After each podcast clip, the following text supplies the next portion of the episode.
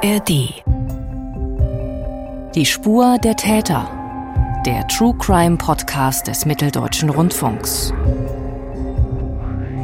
Ein Notruf um 1.50 Uhr in der Nacht. In der Nähe von München werden Polizei und Rettungskräfte zu einem Unfall gerufen, der die Ermittler noch jahrelang beschäftigen wird. Ja, Florian 41 sind alarmiert. Autobahn auf 95, Fahrtrichtung Garmisch, Höhe Oberdill, Verkehrsunfall, Person eingeklemmt. Zwei Freunde in einem Sportwagen mit 600 PS. Bei mehr als Tempo 300 verlieren sie die Kontrolle über das Auto. Eine Augenzeugin berichtet uns davon. Und in einem Moment ist ein Auto an uns vorbeigefahren. Also das ist wie eine Rakete gewesen. So schnell.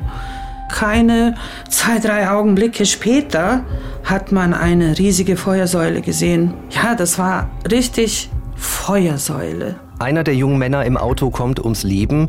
In diesem Podcast hören wir auch die Familie des Verstorbenen. Der zweite Insasse bleibt fast unverletzt und sagt der Polizei, er sei der Beifahrer gewesen. Die Ermittlungen dazu gehen weit über einen gewöhnlichen Verkehrsunfall hinaus. Die Schuldfrage ist schwieriger zu beantworten als zunächst gedacht. Wer saß wirklich am Steuer des 600 PS Sportwagens? Wir begleiten die Ermittler bei ihrer Arbeit. Ich bin Felix Gebhardt. Schön, dass Sie zuhören. Uns gibt es werbefrei in der App der ARD Audiothek. Und dieses Mal ist Carsten Frank mit dabei. Hallo Carsten. Ja, hallo Felix. Die neue Staffel ARD Crime Time ist von dir, Carsten, tödlicher PS-Kick. Und du bist von Anfang an dabei gewesen, kann man schon so sagen. Du hast auch bis zum Schluss diesen kompletten Gerichtsprozess begleitet. In dem spielt auch der sogenannte Rasa-Paragraph eine wichtige Rolle. Besprechen wir später noch. Aber erstmal von Beginn an, wie hast du von diesem tödlichen Verkehrsunfall zunächst erfahren? Ich kann mich tatsächlich noch daran erinnern, in den September 2019. Ich äh, hatte eine andere Produktion und die hatte ich abgeschlossen am Vortag in Köln und saß im Zug auf der Rückfahrt. Und da habe ich die Schlagzeilen gelesen und der Name Ben Apostoli, ähm, der in dem Artikel stand, der weckte bei mir Erinnerungen, weil ich hatte ihn, ähm, ich glaube, ein Jahr vorher mal auf einer Geburtstagsparty kurz kennengelernt. Was für ein Zufall, dass du dieses Unfallopfer auch kennst.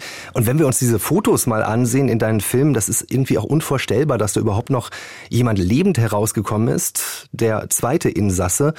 Bist du jetzt irgendwie vorsichtiger unterwegs mit dem Auto, wenn du diese Fotos gesehen hast?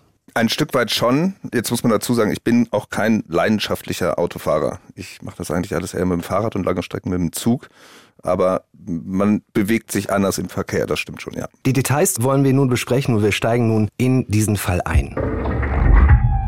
Sommer 2019. Zwei junge Männer rasen in einem Sportwagen über die Straßen. Auch über die Autobahn von München südlich Richtung Garmisch-Partenkirchen. Auf der A95 kommt es dann mitten in der Nacht zu einem Unfall und er bleibt auch nicht unbemerkt. Carsten, du hast auch jemanden getroffen, an dem dieser Sportwagen kurz vor dem Unfall vorbeigerast ist. Wer ist das? Es gab eine Gerichtsverhandlung und in dem Zeugenraum vorne habe ich einen Mann kennengelernt, deren Frau gerade gleichzeitig im Gericht war und eine Aussage treffen musste. Und ich kam mit ihm ins Gespräch, weil ich hörte schon vorher, dass dieser Unfall ähm, durch eine Dashcam-Aufnahme aufgezeichnet worden ist. Und tatsächlich habe ich mich gerade mit diesem Mann unterhalten und die Nummern haben wir ausgetauscht, weil ich dachte, vielleicht komme ich irgendwie und irgendwann mal an diese Dashcam-Aufnahme, von der man viel gehört hatte, heran. Tatsächlich ist es auch das erste Mal, dass ich mit Leuten in Kontakt getreten bin, die eine Dashcam im Auto hatten. Also ich selber würde nicht auf die Idee kommen, aber ähm, sie ja. Äh, und sie war auf der Rückreise mit ihrem, ich glaube damals neunjährigen Sohn und ihrem Mann von Sarajevo, ähm, ihrer alten Heimat. Und sie sagte, es ist merkwürdig, weil sie kennt diese Strecke seit 30 Jahren im Blindflug quasi und ist in dieser Nacht hat sie sich verfahren und musste eine Wende machen und war drei Minuten verspätet unterwegs. Und ja, alleine auf dieser Autobahn, es war stockdunkel und dann schoss ein Auto an ihr vorbei. Es war wie eine Rakete, so hat sie es beschrieben.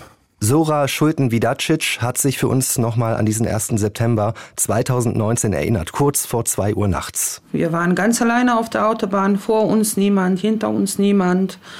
Und in einem Moment ist ein Auto an uns vorbeigefahren. Also das ist wie eine Rakete gewesen, so schnell.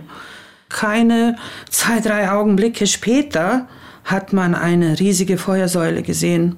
Und mein Mann sagte zu mir, der brennt. Ich sagte, wer brennt? Ja, der, der gerade an uns vorbeigefahren ist. Ich sagte, das kann nicht sein. Doch, sagt er, siehst du das nicht? Ja, das war richtig Feuersäule. Feuersäule, richtig. Man kann sich das gar nicht vorstellen, dass wir im Schnitt gesessen haben und haben uns diese Bilder von dieser Dashcam angeschaut. Und das ist wirklich surreal. Man schaut aus diesem fahrenden Auto von der Sora raus, pechschwarze Nacht. Und dann schießt dieses Auto wirklich wie eine Rakete vorbei, verschwindet wieder in der Dunkelheit und dann, bam, gibt's eine Explosion wie sie es beschrieben hat, ein richtiger Feuerball. Und sie fährt mit ihrem Auto dann langsam drauf zu. Der Feuerball wird immer größer. Es gibt noch kleine Explosionen. Man sieht auch schon die Ersthelfer, die von der anderen Seite der Autobahn über die Mittelplanke rübergelaufen sind äh, und versucht haben zu helfen. Aber man kam an dieses Auto nicht ran, weil es brannte äh, und es gab immer noch so kleine Explosionen. Also das war schon bewegender Moment. Und Sie rufen dann die 112, den Notruf, und das können wir uns sogar im Originalton anhören, denn diese Dashcam hat alles aufgezeichnet, auch den Ton im Auto der Zeugin. Ja, grüß Gott, Schulten Widercic mein Name. Ich bin gerade Zeugin eines schweren Unfalls geworden. Ich glaube, der Fahrer hat gar nicht überlebt. Ich bin von München Richtung Kempten fahre ich und da brennt das Auto. Etwa 20 Minuten nach Eingang dieses Notrufs kommen die ersten Rettungskräfte zur Unfallstelle. Peter Stiepan ist Brandinspektor bei der Berufsfeuerwehr in München und Gruppenführer im Einsatzdienst. Es war ziemlich chaotisch am Anfang, weil es halt einfach auch stockdunkel war da draußen. Man hat jetzt nicht gesehen, wo liegt wer oder wo ist was. Das Einzige, was Licht gemacht hat, war das brennende Fahrzeug. Es war eine Einsatzstelle, die sich über ca. 150 Meter erstreckt hat. Von der Einschlagstelle, sage ich jetzt mal, an der Leitplanke bis zum letzten Fahrzeugteil, das wir so gefunden haben, circa wie gesagt 150 Meter. Es war das Fahrzeug in mehrere Teile zerrissen. Der Rettungswagen ist vor zur ersten Person, die am Leben war und hat da gleich versorgt. Da waren dann wohl auch die Ersthelfer es hat ein weiteres Rettungswagenteam die zweite Person versucht zu versorgen. Da haben wir dann nur unterstützt und haben zeitgleich das Fahrzeug noch abgelöscht. Das war in unmittelbarer Nähe. Die Einsatzkräfte versuchen zunächst Leben zu retten, müssen sich also in dieser Dunkelheit auch irgendwie einen Überblick verschaffen. Carsten, wie bewertet denn der Feuerwehrmann Peter Stiepan diesen Verkehrsunfall? Man muss sich mal in Erinnerung rufen. 2019 war dieser Unfall. 2023 haben wir das Interview mit ihm geführt. Er ist Feuerwehrmann, Berufsfeuerwehr, der hat täglich oder fast täglich leider mit solchen Unfällen zu tun. Aber er konnte sich 2023 immer noch an diesen Unfall erinnern, weil er sagt, so einen massiven Schaden an diesem Auto, äh, das hätte er in seiner Zeit auch noch nicht erlebt. Und mhm. ähm, dass er überhaupt jemand, so hat er es beschrieben, überhaupt überleben konnte, das grenzt an ein Wunder, weil das Auto gab es so nicht mehr. Einen der Rettungssanitäter hast du aussprechen können an der Unfallstelle, Klaus Peter. Und er erzählt uns selbst von diesem Einsatz, der sich auch bei ihm eingebrannt hat, bei dem die Helfer für einen der beiden Männer nichts mehr machen können. Er war auf alle Fälle schon in einem Zustand, wo die Kollegen das Reanimieren zwar noch mal angefangen haben, das aber dann wenig Aussicht auf Erfolg hatte und es wurde dann mehr oder weniger eingestellt. Und den zweiten Verletzten, ich weiß nicht mehr genau, wie er, wie er zu uns kam. Wir haben ihn dann irgendwann in den Rettungswagen verbracht, haben ihn dort medizinisch erst versorgt. Augenscheinlich hatte er keine schweren Verletzungen. Aber bei so einem Unfallgeschehen ist es Standard, dass man ihn quasi auf den Schockraum anmeldet. Und im Verlauf haben wir den dann auch mit dem Notarzt, äh, der dann mitgefahren ist, in den Schockraum nach Großadern verbracht. Dieser sogenannte Schockraum ist in der Notaufnahme im Krankenhaus übrigens dafür da, dass es eine schnelle erste Versorgung von schwer verletzten Notfallpatienten, Patientinnen gibt. Carsten, welchen Eindruck macht denn der Verletzte auf die Helfer und auch auf die Polizei? Er war total verwirrt und stand unter Schock, was ja nachvollziehbar ist, wenn man da irgendwie mit dieser Wucht und aus dem Auto rausgeschleudert wird. Unfassbar viele Schutzengel muss er in diesem Moment gehabt haben, dass er das überhaupt überlebt hat. Nach der Erstversorgung hat man auch Ausweispapiere von ihm gefunden und konnte ihn als Alex K. identifizieren, damals 22 Jahre alt. Er war ansprechbar, man hat ihn dann auch befragt, ob er Fahrer oder Beifahrer gewesen sei. Und Daraufhin kam eine sehr merkwürdige Antwort, weil er fragte, in welchem Auto er denn gesessen sei. Im Bentley oder im Audi. Und daraufhin kam dann die Antwort, also es gab ja zu dem Zeitpunkt nur ein Auto und dann hieß es, nee, im Audi. Wie ordnen die Einsatzkräfte das ein, was Alex Kader sagt? Ich glaube, sie haben es am Anfang so ein bisschen auf diesen Schockzustand geschoben. Und noch in derselben Nacht hatten ja ein weiterer Polizeibeamter dann noch gefragt nach dem Unfallhergang. Ähm, der ist in, in, ins Klinikum Großhadern gefahren da gab es eine Blutentnahme bei dem Alex K. Er war ansprechbar immer noch und dann ist er befragt worden, äh, ob er Fahrer oder Beifahrer gewesen sei. Und am Anfang konnte er sich wohl gar nicht erinnern. Und auf wiederholte Nachfragen der Polizei sagte er dann, er wäre der Beifahrer gewesen und der verstorbene Ben Apostoli der Fahrer. Und darum dreht sich auch die zentrale Frage in diesem Fall, liebe Hörerinnen und Hörer. Wer ist der Unfallfahrer gewesen? Und jetzt sagte Alex K., er sei den Wagen nicht gefahren, er habe auf dem Beifahrersitz gesessen. Was sagt die Polizei dazu? Ist es plausibel für Sie? Also in der Nacht haben sie es auf jeden Fall erstmal so hingenommen und das auch per Pressemitteilung so festgehalten. Und daraufhin oder in dem Zug ist es so, wenn ein einzelnes Auto einen Unfall verursacht mit Todesfolge, schaltet sich die Staatsanwaltschaft ein. Und die hat dann auch hier ein Ermittlungsverfahren äh, ins Leben gerufen und ein Sachverständigenbüro kontaktiert, ein Unfallgutachten ähm, zu erstellen. Der Gutachter hat sich dann auch in der Nacht noch auf den Weg gemacht an die Unfallstelle. So ein Gutachter sucht dann nach Hinweisen, um zu klären, ob der Unfall eben durch Eigen- oder durch Fremdverschulden verursacht worden ist. Und das ist auch ganz besonders, so einen Gutachter in so einem Fall zum Interview zu bekommen. Carsten, das ist auch für dich einer der besonderen Momente dieser Recherche gewesen, in dem du auf viele Details gestoßen bist und uns hier erzählen kannst.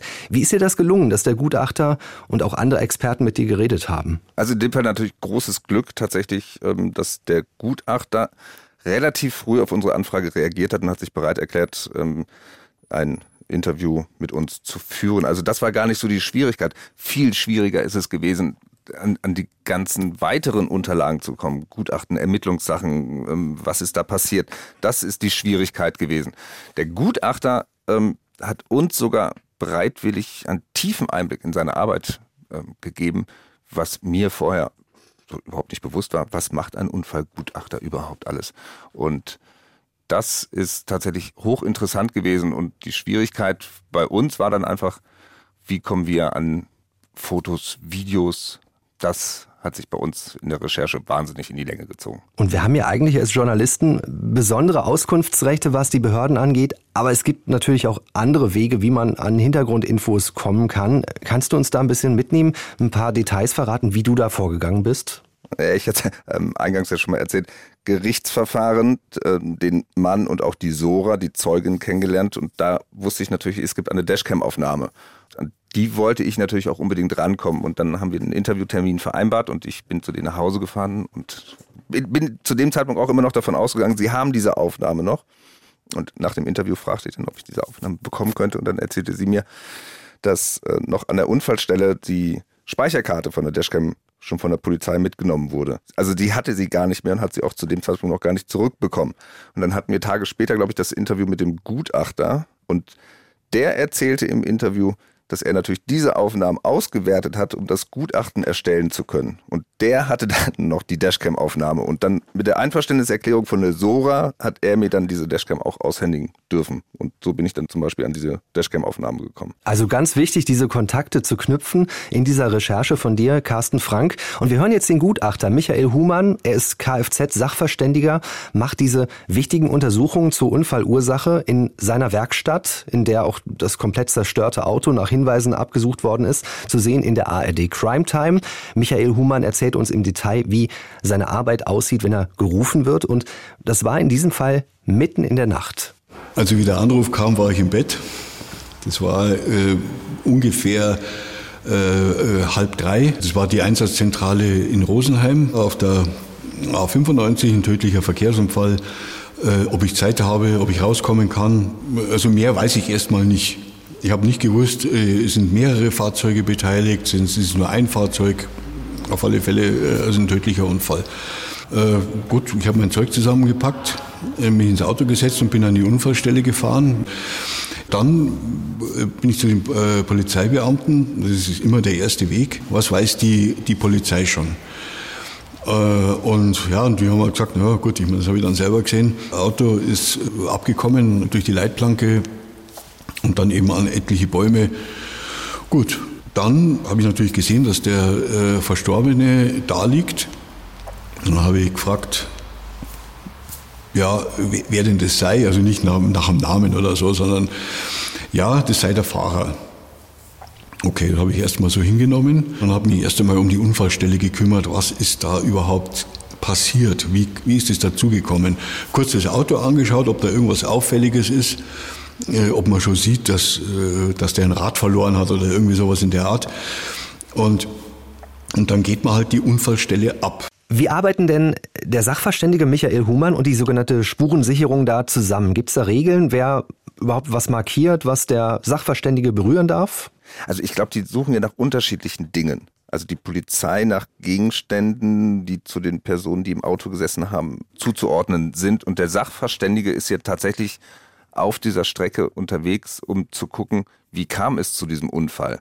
Humann hat mir dann auch erzählt, wie die Strecke dann abgesperrt wird, wie er von dem Unfallort rückwärts quasi geht zu dem Punkt, wo das erste Mal eine Bremsspur zu sehen ist oder wie hier gab es im Grünstreifen einen Reifenabdruck, der nicht die Leitplanke berührt hat, sondern nur im Grünstreifen. Und daraufhin ist dann eine ja, ein Bremsvorgang ausgelöst worden und eine, ich glaube, 60 Meter Bremsspur führte über diese Autobahn einmal quer rüber auf die andere Seite und da ist der Wagen unter der Leitplanke durch und hat die komplette Leitplanke ausgehebelt, bevor er dann, ich glaube, sechs oder sieben Bäume touchiert hatte. Und das ist klar die Aufgabe vom Gutachter, der, der muss ja herausfinden, wie ist es dazu gekommen. In der ARD Crime Time können Sie diese Bilder sehen von dem Unfall, der uns gerade aus Sicht des Kfz-Sachverständigen beschrieben worden ist. Gemeinsam mit der Polizei setzt er die Ermittlungsarbeit fort und es gibt auch schon wenige Stunden später erste Ergebnisse am Mittag nach dem Unfall. Die Polizei formuliert eine Pressemitteilung, die wir auch schon angesprochen haben. Ganz konkret schreibt sie dort, dass beim Unfall der Fahrer tödlich verunglückt ist und der Beifahrer verletzt überlebt hat. Der tote Ben Apostoli gilt damit als Unfallverursacher. Und diese frühzeitige Festlegung von Ermittlerseite hat verheerende Konsequenzen für die Familie des Verstorbenen, die aber auch erst einmal begreifen muss, dass sie Ben nie wiedersehen wird. Wir haben zwei Familienmitglieder getroffen. Einer von ihnen spielt später auch eine wichtige Rolle im Gerichtsprozess. Wir hören die Brüder Philipp und Raphael Apostoli, wie sie sich an den 1. September 2019 erinnern. Als ich in der Früh aufgewacht bin, dann und ich dann auf mein Handy geschaut habe und, und irgendwann auf Instagram gehe und hat mir ein anderer Freund von Ben hat mir da geschrieben, hey, hast du Zeitung gelesen, ich kann äh, Ben und Alex nicht erreichen. Ähm, dachte ich mir, um Gottes Willen, ich wusste, dass sie mit diesem Auto unterwegs sind. Hab ähm, gegoogelt, habe halt einfach eingegeben, Audi R8 Unfall. Kam sofort, schwerer Unfall auf der A95. Ein Toter, ein Schwerverletzter. Hab Bilder gesehen. Wir waren damals den ersten Tag gerade in unserem Gardasee-Urlaub, meine Freundin und ich.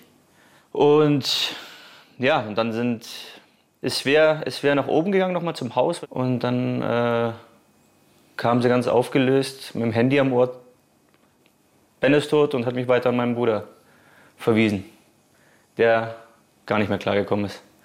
Er hat nur noch gesagt, was sollen wir machen, was sollen wir machen. Und dann ja, versuchst du da irgendwie ein vernünftiges Gespräch zusammenzubekommen mit ihm, was natürlich überhaupt nicht möglich war. Ja, und dann haben wir auf, hat er aufgelegt. Aber richtig, richtig verstanden habe ich es noch nicht. Irgendwann habe ich meine Mama angerufen. Und ich kann mich noch wirklich wortgenau an die ersten Sätze von dem Gespräch erinnern, weil ich nicht wusste, wie ich das verpacken soll. Dann habe ich halt einfach gesagt, hey Mama, du musst jetzt stark sein. Und habe halt gesagt, der, der Ben ist gestorben. Sie hat es nicht geglaubt. Später hat mich mein, mein Papa dann angerufen, hat geweint. Ich habe meinen Papa nie weinen hören. Das ist eine Ausnahmesituation, ein Schock für die Familie Apostoli. Wir haben die Brüder Raphael und Philipp gehört und das ist auch etwas sehr Besonderes für uns als Reporter, Journalisten. Du durftest mit ihnen sprechen, Carsten, und ja, auch wir müssen da sehr behutsam sein an diesen Stellen. Welchen Eindruck haben sie denn auf dich gemacht? Völlig traumatisiert. Also schlimmer kann man sich das, glaube ich, gar nicht vorstellen. Es sind ja vier Söhne oder vier Brüder und der jüngste ist der Ben gewesen. Und da ist natürlich niemand darauf vorbereitet, wenn der Jüngste als Erster sein Leben verliert. Und ich glaube, die Eltern haben das bis heute auch noch nicht mal annähernd verarbeiten können. Und die haben sich auch ganz früh aus diesem Filmprojekt ähm, rausgezogen und haben gesagt, sie möchten auf jeden Fall nicht vor die Kamera treten. Ähm, und man merkt auch, was es mit einer Familie macht, eine Sprach- und Ratlosigkeit, wie man damit umgehen soll. Und man wird es auch im Film, glaube ich, ein Stück weit merken, wie unterschiedlich auch der Raphael und der Philipp mit der Situation umgehen. So, Stück weit die Aufarbeitung. Ne? Der Raphael, der sehr nach vorne prescht und Gerechtigkeit möchte oder dass jemand zur Verantwortung gezogen wird. Und der Philipp, der eigentlich damit abschließen möchte. Das ist ganz schwierig gewesen, auch für uns während der Dreharbeiten, ähm, weil wir fühlten uns auch oft so ein bisschen als Störenfriede, wenn wir dann nach Gauting, das ist der Ort, wo die herkommen, 20.000 Einwohnergemeinde südwestlich von München, ähm, und die haben dort ein Restaurant seit 30 Jahren und sind ganz bekannt in dieser Gegend. Und es hat sich dann manchmal schon wie ein Lauffeuer rumgesprochen, wenn wir im Auto nach Gauting gefahren sind. Und das war schon viel Vorarbeit, die wir leisten mussten, um auch Vertrauen zu gewinnen. Das war an manchen Tagen nicht einfach. Also auch für unser Drehteam nicht. Ne? Wie geht man damit um? Mhm. Kannst du was zu Ben Apostoli sagen? Wie ist er aufgewachsen? In Gauting, in der Nähe von München? Ja, da ist er aufgewachsen, normal zur Schule gegangen, hat dann eine kaufmännische Ausbildung gemacht beim Zulieferbetrieb. Wenn man so Fotos sieht, wirkt er immer so ganz unscheinbar und so ein bisschen klein, aber er hatte wohl ein wahnsinnig gutes Auftreten. So hat das sein Chef beschrieben und ähm, hat wohl auch diesen, diesen Job mit Liebe und Leidenschaft ausgefüllt und hat auch richtig Karriere gemacht in diesem Unternehmen. Und auch für das Unternehmen ist es ein wahnsinniger Verlust gewesen, den Ben nicht mehr zu haben. Also als Mensch und auch als Mitarbeiter. Die Polizei hat sich ja nach dem Unfall sehr schnell festgelegt, in dieser Pressemitteilung geschrieben, dass Ben Apostoli am Steuer gesessen habe. Was bedeutet das nun für die Familie? Ich hatte ja eben auch schon erwähnt, dass die ein Restaurant geführt haben. Und das führte in Gauting zu sehr offensiven Anfeindungen, sowohl in den sozialen Medien wie aber auch, ähm, wie sie auch persönlich angesprochen wurden in diesem Lokal. Warum konntet ihr das nicht verhindern? Habt ihr nicht gemerkt, dass er so eine Raserleidenschaft hat? Wie konntet ihr nur? Und dann sind auch Gäste weggeblieben. Also die haben das richtig auch finanziell gespürt, was dieser Unfall ausgelöst hat. Hm. Ja. Also da gibt es Vorverurteilungen auch. Total. Todesfahrer von Gauting stand in der Zeitung. So sind sie auch angefeindet worden. Nun hat die Staatsanwaltschaft München die Ermittlungen übernommen in diesem Fall. Das ist auch Standard, wenn es sich um einen Verkehrsunfall mit Todesfolge handelt. Was sind die Fragen, die die Ermittler da leiten? Naja, also vor allem soll ja erstmal geklärt werden, wer zum Zeitpunkt des Unfalls am Steuer des Audi R8 Spider gesessen hat. Es gab bisher immer nur diese Aussage vom Alex K., ich war der Beifahrer. Und an der Unfallstelle gab es damals schon ähm, gewisse Zweifel, die gehegt wurden an dieser Aussage. Und jetzt muss man das erstmal überprüfen. Also man muss hieb- und stichfest wissen, wer saß zum Unfallzeitpunkt am Steuer. Zwei junge Männer rasen mit einem Sportwagen durch die Nacht mit einem Audi R8 Spider und bei einer Geschwindigkeit von 305 Stundenkilometern, das haben die Ermittlungen ergeben, kommt es zum Unfall. Einer der beiden überlebt, der andere stirbt noch an der Unfallstelle. Die Familie des verstorbenen Ben Apostoli steht unter Schock und bevor der Leichnam für die Familie freigegeben wird, wird er in der Münchner Rechtsmedizin untersucht. Eine Obduktion soll weitere Hinweise geben, was in der Nacht geschehen ist und vor allem, wer das Fahrzeug gesteuert hat. Der Kfz-Sachverständige Michael Humann versucht, die Antwort darauf zu finden. Also wenn die Fahrerfrage jetzt zum Beispiel ein, äh, also ein Thema ist, dann wird natürlich äh, äh, genauer geschaut, findet man irgendwas, was jetzt äh, eindeutig darauf schließen lässt, dass jetzt der Herr Müller links und der Herr Meier rechts gesessen ist. Und äh, gut, in dem Fall war es jetzt so, dass äh, ja, also ich ja an der Unfallstelle, die meine Zweifel äh, da äh, geäußert habe. Alles, was an der Unfallstelle irgendwie von Wichtigkeit ist, ja, für uns, für die Unfallrekonstruktion, das wird gesondert eingesammelt und dann kommt die für uns die Spurensicherung. Es wird das Fahrzeug erstmal im Hinblick auf die äh, Unfallanalyse untersucht. Also von außen, was sind für Spuren da, ist da irgendwas zu, irgendwas zu sehen. Das wird dann mit Meterstab und, und so weiter wird eingemessen. Das ist auch eine richtige Autowerkstatt, wie man sie sich vorstellt, in der Michael Humann da sitzt, ne? Der hat sich damit eingemietet, ja, genauso muss man sich das vorstellen. Und das ist, also für einen Laien, wie ich das ja bin, zu sehen, mit was für Teilen die noch Untersuchungen angehen und Abmessung und mit welcher Technik da gearbeitet wird, um vielleicht Sollbruchstellen, Schwachstellen, sonst was herauszufinden, um vielleicht ähm, dann herauszufinden, es lag gar nicht an dem Fahrer, sondern es lag an einer Schwachstelle eines Bauteils. Ja, also das hat der Humann dann auch in ganz vielen Fällen erzählt. Deren Arbeit ist es ja, können sie jemanden überführen, der dann vor Gericht dafür bestraft wird, dass es zum Unfall gekommen ist, oder sogar im Gegenteil, kann man nachweisen, dass derjenige gar nicht verantwortlich dafür ist, weil es lag an einem defekten Teil des Autos. Also man hat ja immer gefragt, warum das so lange dauert und genau aus diesem Grund, weil die so akribisch vorgehen, um das alles hieb- und stichfest nachweisen oder belegen zu können, dauert diese Arbeit einfach so lange. Es geht um eine belastbare Unfallanalyse, die hier erstellt wird von Michael Humann. Diese Unfallstelle ist ja dann auch später geräumt worden. Man wird das natürlich schnellstmöglich alles wieder freigeben. An der A95 sieht man auch in der ARD Crime Time dann aber immer noch die kaputten Leitplanken, die Schrammen an den Bäumen. Also die Spuren erinnern noch an diesen tödlichen Unfall. Das heißt, die Ermittlungsarbeit an dieser Stelle ist dann noch fortgesetzt worden? Die ist dann noch fortgesetzt worden, ja. Und ähm, auch, auch die Bilder, die wir dann noch gesehen haben von dieser Unfallstelle, wie du es beschrieben hast, ne? also die kaputte Leitplanke, diese zerrissenen Bäume, da wo das Auto gebrannt hat, verbrannter Boden. Und da sind die Polizisten dann am nächsten Tag, äh, ich glaube, oder ein oder zwei Tage später dann hin und sind durch die Gebüsche gegangen, um nach weiteren Sachen zu suchen, die sie zuordnen können. Und tatsächlich ähm, haben sie ein Handy gefunden. Das Handy konnte man dann Ben Apostoli zuordnen.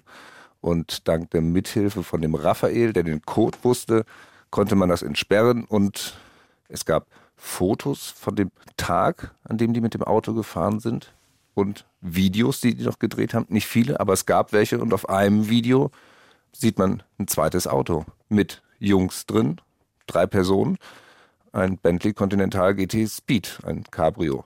Von diesem Bentley hatte ja der überlebende Alex K. auch gesprochen. Und damit geht es nun um die Frage, ob hier möglicherweise ein illegales Autorennen stattgefunden hat, also mit einem weiteren Fahrzeug zwischen dem Audi und dem Bentley. Ist diesem tödlichen Unfall also wirklich ein Rennen vorausgegangen? Diesem Verdacht musste man natürlich nachgehen und äh, bei der Polizei hatte sich am nächsten Tag auch eine Frau gemeldet, eine Staatsanwältin, die mit ihrer Kollegin und ihrem Mann auch auf der Autobahn auf der A95 unterwegs gewesen ist und sie teilte mit, dass sie von zwei Autos in dieser Nacht überholt worden sind mit überhöhter Geschwindigkeit und für sie war ganz klar, hier fand ein illegales Autorennen statt. Also hat sich die Polizei nochmal die Handydaten vorgenommen, hat nochmal rumgeforstet. Gibt es da einen Beleg dafür? Und es gab Stimmen, die man darauf gehört hat, auf einem von diesen Videos oder auf mehreren Videos. Und jetzt musste man dann natürlich gucken, kann man die Stimmen Personen zuordnen? Und man kam auf den Raphael, den Bruder, und fragte, ob er diese Stimmen auswerten könnte, um sie zuzuordnen. Wir können da jetzt mal gemeinsam reinhören, denn Carsten Frank hat für uns auch exklusiv diese Originalaufnahmen bekommen können. Wir hören da rein. Die Ermittler haben mit diesen Aufnahmen in dem Fall gearbeitet. Tacho 340, Digga. Ja, ja, ja. Wenn nicht 350. Aber die Strecke ist zu kurz, Digga. Das schaffst du nicht. Schaffst du nicht. Das war nur ein Ausschnitt und diese Handyaufnahmen kennst du noch genauer, Carsten. Also man hört einen laufenden Motor, wie eine Tür zugeht. Was sagen die Beteiligten in diesem Video, diese Männer?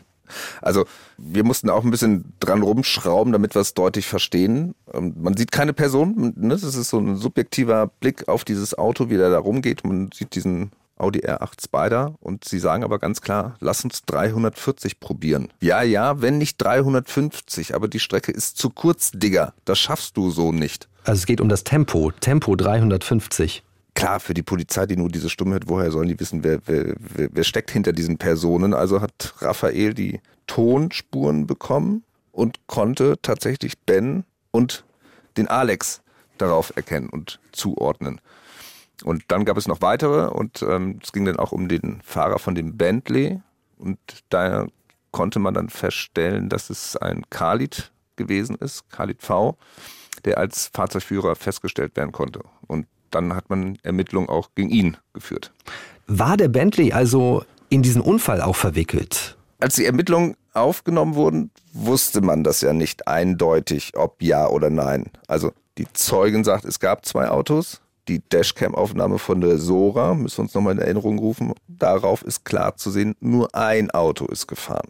Und jetzt hat man gegen den Khalid ermittelt, ne? Der lebte damals in Berlin. Man hat Hausdurchsuchungen gemacht, man hat Gegenstände sichergestellt. Ähm, Aber man kam irgendwie zu dem Schluss, und so war es dann ja auch, weil anhand von dem Auto keine Fremdeinwirkungen, keine Fremdspuren zu sehen waren. Das stellt der Gutachter dann fest. Und die Dashcam-Aufnahme von der Sora, die dann als Beweis ja auch zugelassen wurde vor Gericht, die eindeutig beschrieben hat, zur Tatzeit war ein Auto unterwegs. Also irgendwann müssen sich diese zwei Autos getrennt haben. Man konnte belegen, sie sind tagsüber und auch nachts gemeinsam unterwegs gewesen. Aber die letzte Fahrt, die zu dem tödlichen Unfall geführt hat, die fand in dem Audi R8 statt und da saßen nur Alex und Ben im Auto. Liebe Hörerinnen und Hörer, wir haben damit geklärt, es hat kein Rennen gegeben, das für den Unfall ursächlich gewesen ist. Die Insassen des Unfallfahrzeugs sind Alex K. und Ben Apostoli. Die sind schon den ganzen Tag unterwegs gewesen mit dem Auto und die beiden sind auch Freunde gewesen, das wissen wir heute. Carsten, wie gut kannten sich denn die beiden? Die kannten sich schon ziemlich gut und waren auch sehr gut befreundet. Ähm, ich glaube, drei Jahre vor dem Unfall haben sie sich kennengelernt über einen gemeinsamen Freund. Der Alex K. Ähm, war zu dem Zeitpunkt noch auf dem Internat, Ben ja in der Ausbildung. Aber dadurch, dass ich das Handy auswerten durfte, habe ich auch die ganzen Chatverläufe und E-Mails und Sprachnachrichten durchgearbeitet und da ist schon klar drauf zu sehen, die haben die gleiche Leidenschaft gehabt. Schnelle Autos, ähm, sie mochten Designerklamotten, gute Partys, gut ausgehen. Das hat die zusammengebracht und so haben die auch viel Zeit miteinander verbracht. Die sind auch zusammen in den Urlaub gefahren. Ne? Die waren in Thailand im Urlaub, die waren in Las Vegas im Urlaub. Ähm, die haben sich richtig gut gehen lassen. Und das sieht man ja auch daran. So ein Audi R8 Spider für ein Wochenende zu mieten kostet die schon mal um, um die 1000 Euro. Ja. Also das Auto gehörte Ihnen nicht, Sie haben es gemietet? Ja, Sie haben es gemietet. Und das ist dann so ein weiterer Punkt gewesen, den wir sehr merkwürdig fanden und wo auch die Polizei ermittelt hat. Mietwagenfirmen, die auch damit werben, hey, kurzer, einfacher Weg zu deinem Traumwagen, lebe deine Freiheit auch ohne Kreditkarte und werben halt gezielt damit, junge Menschen anzusprechen, äh, schnelle Autos zu mieten. In welcher Verantwortung sind denn Mietwagenanbieter? Kannst du das auch ein bisschen umschreiben? Ja, wir haben uns dann mit einem Polizisten drüber unterhalten, der sagte, seriöse Autovermietung sagen, erst ab 25 darfst du solche Geschosse überhaupt mieten. Du musst eine gewisse Fahrerfahrung auch nachweisen können. Das finde ich absolut richtig. Vom Gesetz her dürfen sie es. Sobald du einen Führerschein hast, kannst du ein Auto mieten. Ob das nachvollziehbar ist, dass du solchen jungen Menschen solche, ja, solche Raketen, solche Geschosse, so hat es, glaube ich, auch die Staatsanwältin mal gesagt, ähm, zur Verfügung stellst, damit die ihre Leidenschaft des Rasens ausleben dürfen, sei mal dahingestellt. Was aber noch zum Punkt dazu kommt, Verleihfirmen, die solche teuren Autos vermieten, haben, und das hat uns der Gutachter gesagt, weil das ist nämlich seine Fährte gewesen, auf die er angesprungen ist, einen GPS-Tracker haben. So, und anhand von diesen GPS-Tracker-Daten konnten die Ermittlungen noch einen Schritt weitergehen, weil jetzt fing man nämlich an, lückenlos den Tag und die Nacht aufzudröseln. Für den Sachverständigen Michael Humann ist das jetzt also ein ganz wichtiges Puzzleteil bei seiner Arbeit. Aber an diese Daten ist halt irre schwer ranzukommen, weil sich die Leute immer auf den Datenschutz zurückziehen. Sagen, na, da können wir nichts, nichts rausgeben. Erst als die Staatsanwaltschaft dann äh, denen die Pistole auf die Brust gesetzt hat, sind sie dann auf einmal äh, in die Gänge gekommen. Das ist natürlich nur sinnbildlich gemeint. Also Waffengewalt hat es nicht gegeben von Seiten der Polizei oder Staatsanwaltschaft. Es gibt natürlich aber in so einem Verkehrsunfall, bei dem ein Mensch gestorben ist, gute Gründe dafür, dass die Ermittlungsbehörden da rankommen, also dass die Aufklärung der Fragen rund um das Unfallgeschehen schwerer wiegt als der Datenschutz. Carsten, wie sehen nun die Daten aus konkret, die da ausgewertet werden können? Da wusste man sofort, um 11.30 Uhr ist das erste Mal der Schlüssel umgedreht worden und der Motor wurde gezündet.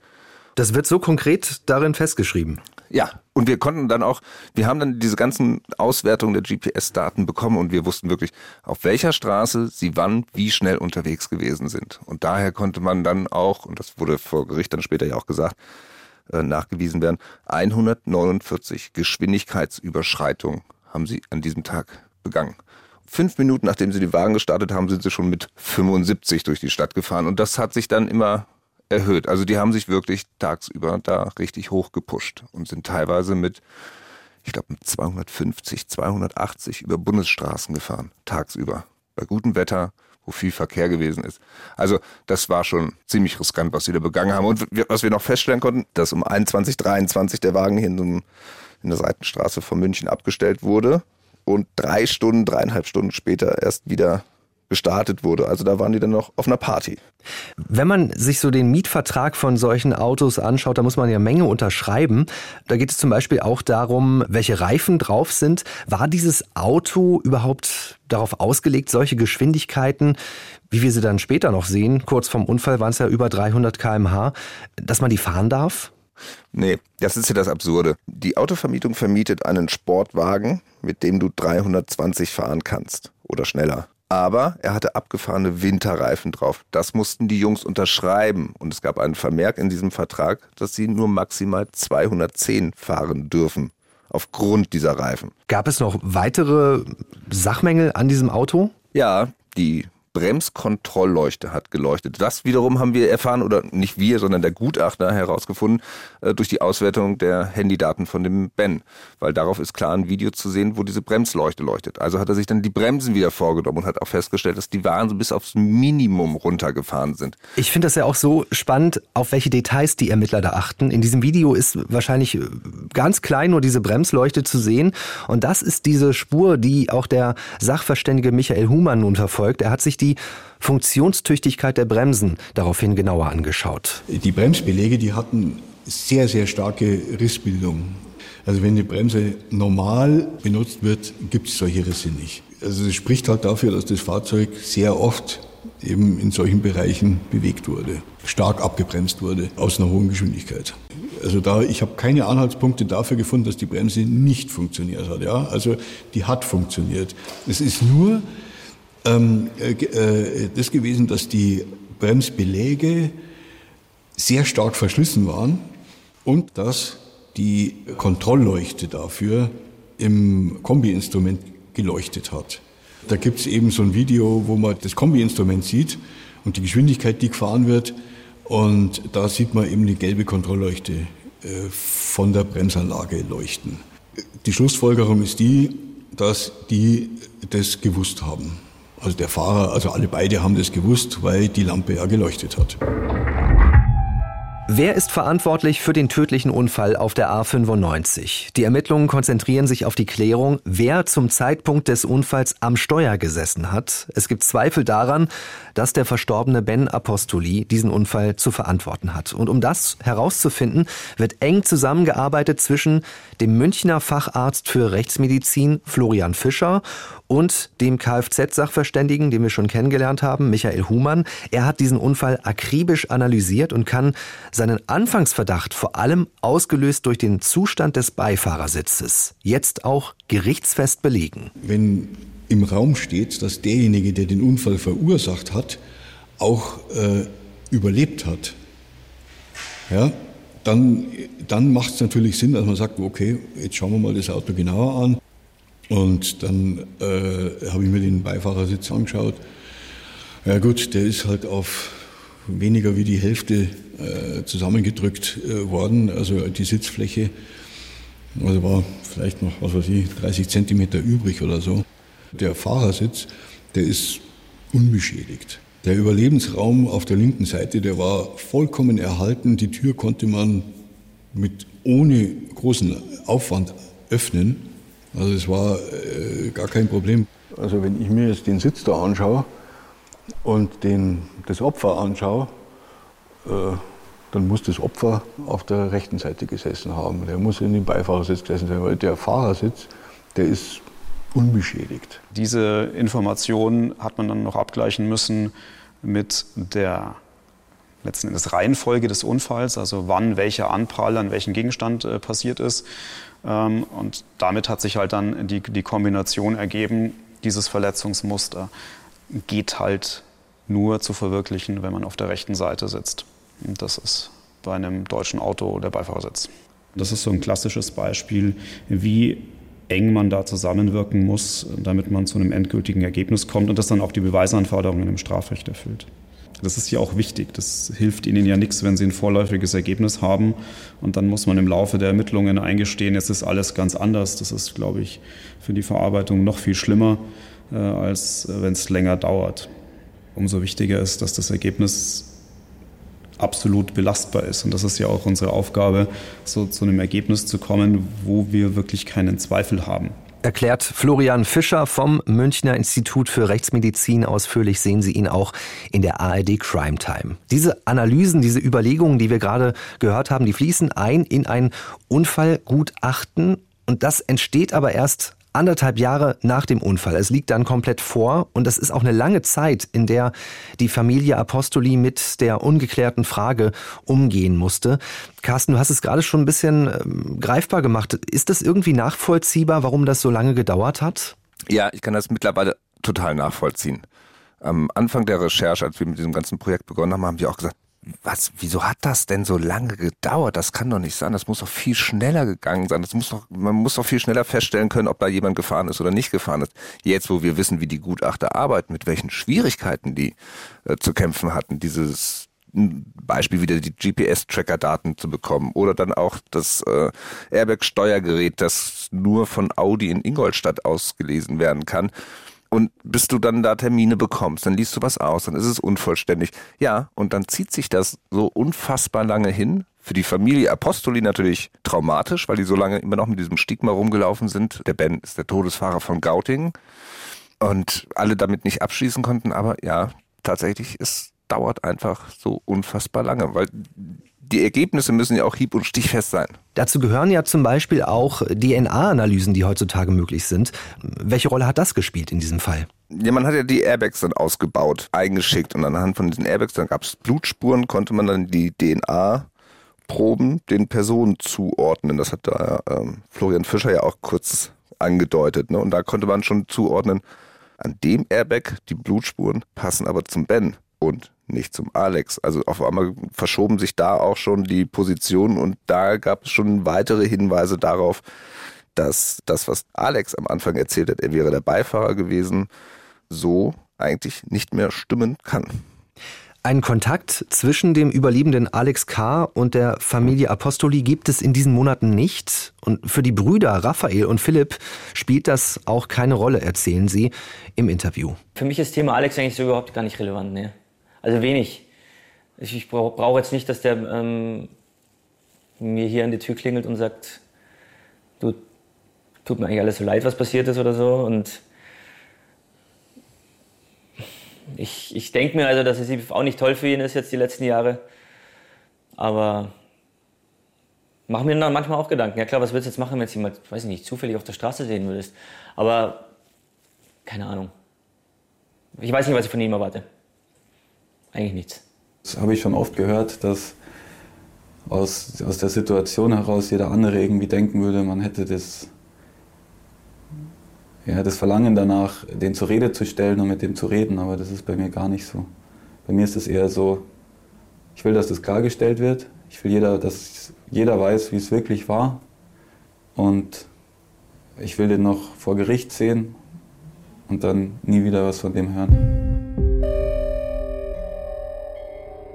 Vor dem Amtsgericht München kommt es nun zur Anklage gegen Alex K. wegen verbotenem Kraftfahrzeugrennen mit fahrlässiger Tötung, so heißt das. Der konkrete Vorwurf der Staatsanwaltschaft, es geht um den Paragraphen 315d im Strafgesetzbuch. Der ist auch relativ neu, 2017 eingeführt als sogenannter Raserparagraph. Die Höhe der Strafe hängt nun davon ab, wie das Gericht die Schwere der Tat bewertet. Es geht um eine Geldstrafe bis hin zu einer Freiheitsstrafe von fünf Jahren. Und es geht auch um die Fahrerlaubnis von Alex K. Jetzt haben wir eigentlich schon geklärt, es hat kein Rennen gegeben. Wieso heißt es nun in der Anklage verbotenes Kraftfahrzeugrennen? Und das ist der neue Paragraph 315d. Du kannst ein verbotenes Kraftfahrzeugrennen auch gegen dich selber fahren. Nämlich sobald du dich ins Auto setzt und mit überhöhter Geschwindigkeit eine Gefahr im Straßenverkehr darstellst, ähm, kannst du dafür verurteilt werden, dass du ein illegales Autorennen machst. Und das bedeutet jetzt, in diesem Gerichtsprozess spielt der Bentley über den wir eben schon gesprochen haben, gar keine Rolle. Dazu Juliane Grotz von der Staatsanwaltschaft München I. Ihm wird von der Staatsanwaltschaft vorgeworfen, ein verbotenes Kraftfahrzeugrennen durchgeführt zu haben. Und zu dem Tatbestand ähm, gehört nicht dazu, dass zwei Fahrzeuge beteiligt sind. Es kann also auch ein Angeklagter oder ein Beschuldigter mit einem Fahrzeug ein verbotenes Kraftfahrzeugrennen durchführen. Im vorliegenden Fall wird dem Angeklagten vorgeworfen, dass er eine Geschwindigkeit im Bereich von 340 Stundenkilometer erreichen wollte. Die Familie tritt bei diesem Gerichtsprozess auch in Erscheinung, der nun kommen wird. Sie hat sich nämlich einen Anwalt gesucht. Genau, sie haben sich äh, Rechtsbeistand geholt und treten als Nebenkläger auf. Das hat natürlich auch einen gewissen Grund, weil sie bekommen Akteneinsicht und sie dürfen Fragen stellen und Beweisanträge vor Gericht.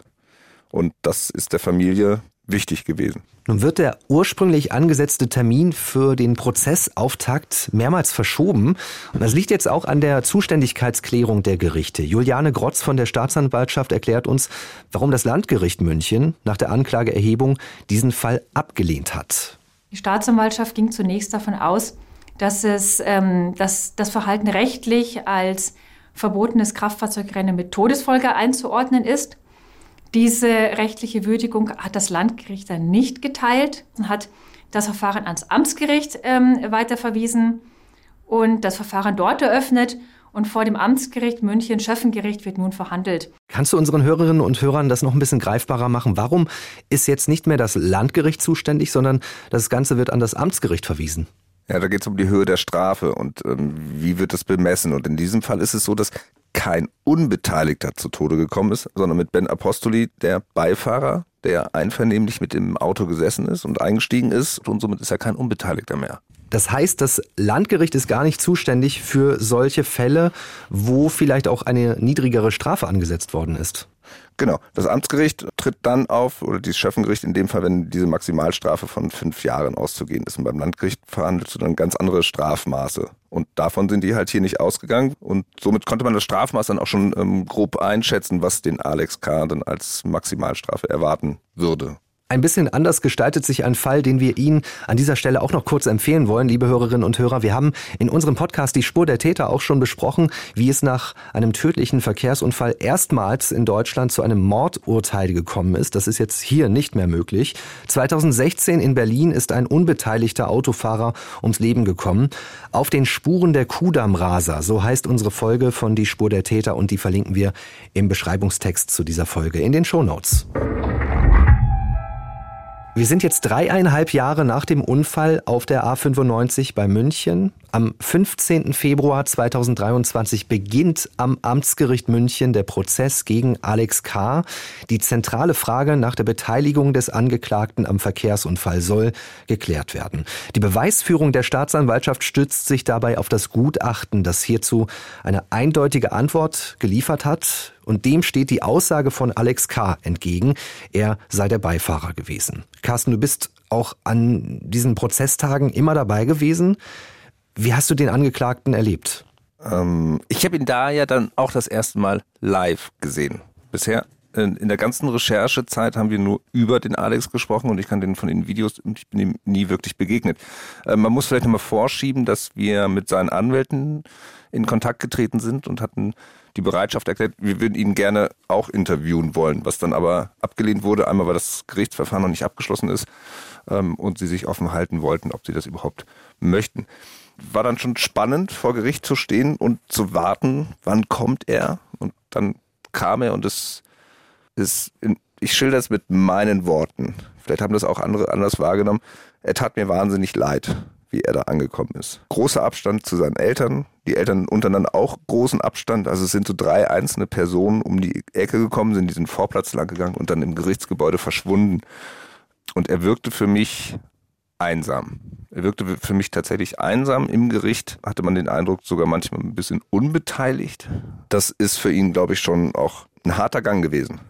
Du hast gesagt, er kommt gemeinsam mit seinen Eltern, offenbar auch um, unterstützt zu werden, die wollen mit dabei sein. Hat er sich vor dem Gerichtsprozess an anderer Stelle geäußert? Du hattest ja nachgefragt oder ihr habt nachgefragt, um Interview gebeten, abgelehnt worden. Gab es andere Äußerungen von Alex K.? Nein, dreieinhalb Jahre gab es gar nichts und das war natürlich auch der große Moment vor Gericht, äh, auf den alle gewartet haben. Wird Alex nun endlich sein Schweigen brechen? Und er tut es tatsächlich. Er gibt eine persönliche Stellungnahme ab, die verlesen wird und schildert seine Version des Unfalltags. Wir haben einen Teil dieser Stellungnahme nachgesprochen. Das sind die Worte, wie sie auch im Gerichtsprozess vom Angeklagten zu hören gewesen sind. Ich will mich erklären. Wir waren mit dem Sportwagen unterwegs. Selbstverständlich bin ich davon ausgegangen, dass der Sportwagen in einem ordnungsgemäßen Zustand sei. Wir wollten uns einen schönen Tag machen und haben uns beim Fahren abgewechselt. Jeder ist gefahren und hat das Auto getestet. Zu keiner Zeit haben wir damit gerechnet, dass irgendwas passieren könnte.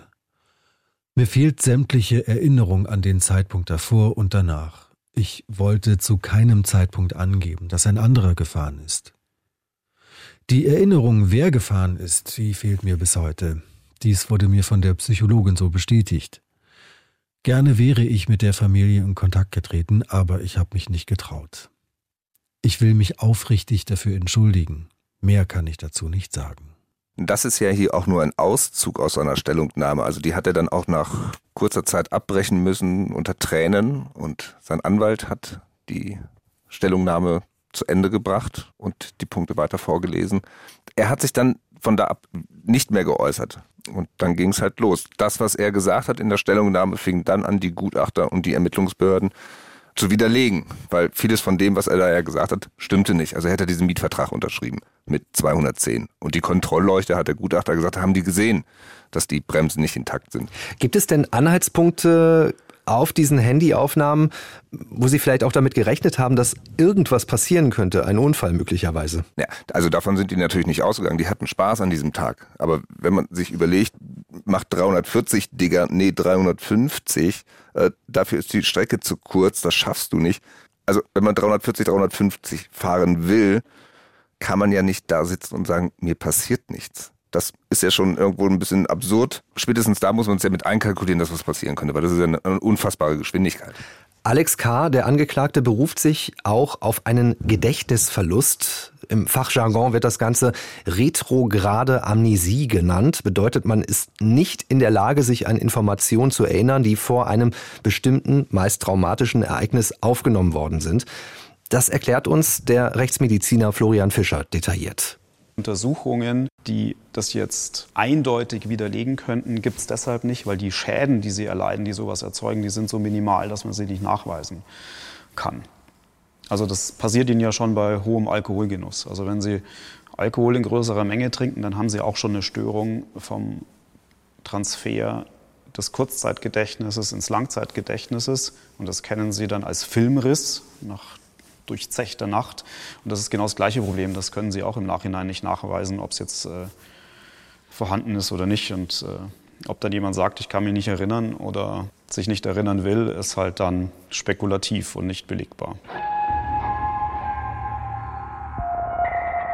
Die Beweisaufnahme ist abgeschlossen. Alex K. kann eindeutig nachgewiesen werden, dass er den Unfall durch einen Fahrfehler und Überschätzung der eigenen Fähigkeit verursacht hat. Aufgrund der ihm attestierten Amnesie hat er daran aber keine Erinnerung. Wir springen jetzt zum dritten Prozesstag. Das ist auch der letzte Verhandlungstag. Mehr sind vom Amtsgericht München nicht angesetzt worden. Was passiert da jetzt kurz vor dem Prozessende hinter den Kulissen zwischen den Richtern, Staatsanwälten, Nebenklage auch der Verteidigung? Ja, im Einzelnen würde ich das auch ganz gerne nochmal wissen, was da alles hinter verschlossenen Türen besprochen worden ist. Es kam zu einem Täter-Opfer-Ausgleich. Böse Zungen würden behaupten, Geld für Freiheit. Täter-Opfer-Ausgleich muss man sich so vorstellen, es ist ein außergerichtliches Verfahren, in dem sich die Parteien besprechen und der Beschuldigte dem Geschädigten einen finanziellen Ausgleich zahlt so als Aussöhnung, Wiedergutmachung. Ähm, über die Summe, ich, wir haben sie in Erfahrung bringen können, müssen wir aber schweigen, weil das ist so, gehörte mit zu diesem Deal, der da vereinbart wurde, Täter-Opfer-Ausgleich. Ähm, wir sprechen aber nicht über die Summe. Bedeutet das denn, dass auch äh, gar kein Urteil gefallen ist in diesem Prozess? Nein, das hat damit nichts zu tun. Was der Täter-Opfer-Ausgleich macht, ist, ähm, er verringert das Strafmaß. Und das hat man hier dann deutlich zu spüren bekommen. Er hat eine Freiheitsstrafe von zwei Jahren verhängt bekommen, auf vier Jahre Bewährung. Dann 400 Stunden gemeinnützige Arbeit muss er ableisten und 10 Stunden verkehrspsychologischen Unterricht. Und natürlich der Entzug seiner Fahrerlaubnis für weitere drei Jahre. Zwei Freunde, ein Sportwagen und eine hochriskante Idee. Und am Ende ist ein Mensch ums Leben gekommen. Für die Familie von Ben Apostoli eine Zeit der Trauer, aber auch Verzweiflung, großer Wut. Und Carsten, wir haben jetzt konsequent den Namen des Verstorbenen komplett genannt, Ben Apostoli, und den Namen des Überlebenden abgekürzt als Alex K. Kannst du uns noch mal genauer erklären, warum wir von ihm nicht den kompletten Namen nennen? Das fällt unter die Begrifflichkeit Täterschutz. Er ist jetzt ja bestraft worden für das, was passiert ist. Aber irgendwann ist diese Strafe auch abgesessen und dann versucht man ihn natürlich wieder in die Gesellschaft einzugliedern dass er ein normales Leben führt und nicht immer damit äh, in Verbindung gebracht werden kann. Und darum versucht man den Nachnamen einfach zu vermeiden. Wir haben gerade gehört, er hat diese Bewährungsstrafe bekommen. Die Familie hat nun auch einige Monate gehabt, dieses Urteil zu verarbeiten, was äh, Anfang 2023 gefallen ist. Du hast ihnen auch deine Filme für die ARD Crime Time vor Veröffentlichung gezeigt. Was hat es mit der Familie gemacht, mit den Brüdern von Ben? Ja, also das, das war uns schon wichtig. Das hatte ich dann auch mit dem Philipp und mit dem Raphael besprochen. Die kannten ja das Material gar nicht. Also die hatten die Dashcam-Aufnahmen noch nie gesehen, die haben die Handyaufzeichnung noch nie gesehen und das fände ich unverantwortlich, wenn sie das ähm, schauen, ohne dass ich dabei bin und vielleicht darauf reagieren kann. Und so ist es dann tatsächlich auch hier gewesen. Also der erste Teil von Crime Time, der Unfall, da muss ich selber schon schlucken, weil das ist für die beiden fast nicht zu ertragen gewesen, den ersten Teil zu gucken. Also wir saßen dabei, wie ihr Bruder verstirbt. Und sie sehen es jetzt. Und ähm, es war für mich auch schon schwer zu sehen, wie Philipp und Raphael da gelitten haben. Wie haben die beiden auf das Urteil reagiert? Also von außen betrachtet wirkt das ja nach einer recht niedrigen Strafe im Verhältnis. Wir wissen natürlich nichts vom Täter-Opfer-Ausgleich im Detail, aber haben Sie das Urteil dir gegenüber kommentiert? Nicht wirklich. Ich glaube, alle waren froh, dass es vorbei gewesen ist. Man hätte ja auch, glaube ich, in Revision gehen können. Man hätte ähm, viele Wege nochmal gehen können, um den Alex doch noch vor Gericht zu zerren. Aber alle wollten abschließen. Und ich glaube, dass es dann auch gar nicht wichtig war, wird er jetzt bestraft und muss ins Gefängnis gehen. Darum ging es gar nicht. Ne? Eigentlich haben sie sich, glaube ich, ein Stück weit eine Entschuldigung gewünscht oder dass er dafür gerade steht, was da passiert ist. Das ist so nicht passiert. Du hast Raphael Apostoli auch begleitet, wie er die Unfallstelle besucht hat an der A95. Diese Bilder sehen Sie auch, liebe Hörerinnen und Hörer, in der ARD Crime Time. Tödlicher PS-Kick. Und dort erinnert ein Holzkreuz heute an diesen schlimmen Unfall. Ich kenne es ja von mir selber. Man liest von einem schlimmen Unfall in der Zeitung, denkt sich vielleicht noch zwei Sekunden, oh Gott, ist ja grausig. Und dann blättert man weiter zum Sportteil. Und wenn man das selber erlebt, und was das mit einer Familie macht, wenn man dann seine Eltern sieht, die komplett anders sind als davor. Wenn man seine Brüder sieht, die selber gerade was durchleben, was halt einfach nicht normal ist. Also ich meine jetzt nicht normal in der Hinsicht, dass es halt einfach nicht der Lauf der Dinge sein sollte, dass der jüngste Bruder als erstes stirbt. Also mal davon abgesehen, dass er dass der Ben natürlich mein kleiner Bruder war, war für mich wie mein bester Freund. Was denken Sie über diesen Fall? Haben Sie noch weitere Fragen, Kritik auch ganz allgemein zu unserem Podcast Die Spur der Täter? Sie können uns eine E-Mail schreiben, dsdt.mdr.de, die Spur der Täter. Ganz bald übrigens mit der 100. Folge am 5. Januar nächstes Jahr erscheint sie mit exklusiven Hintergründen zu unserem True Crime Podcast in der ARD Audiothek. Wie entsteht eine Folge und was war für uns der bewegendste Fall? Das beantworten wir in dieser 100. Folge, die kommendes Jahr erscheint. Diese Folge war Carsten Frank mit dabei. Vielen Dank, Carsten, dass du uns das alles erzählt hast. Sehr gerne, Felix. Vielen Dank. Ich bin Felix Gebhardt. Vielen Dank fürs Zuhören. Eine gute Weihnachtszeit Ihnen und kommen Sie gesund ins neue Jahr. Sie hörten den True Crime Podcast Die Spur der Täter. Eine Produktion des Mitteldeutschen Rundfunks.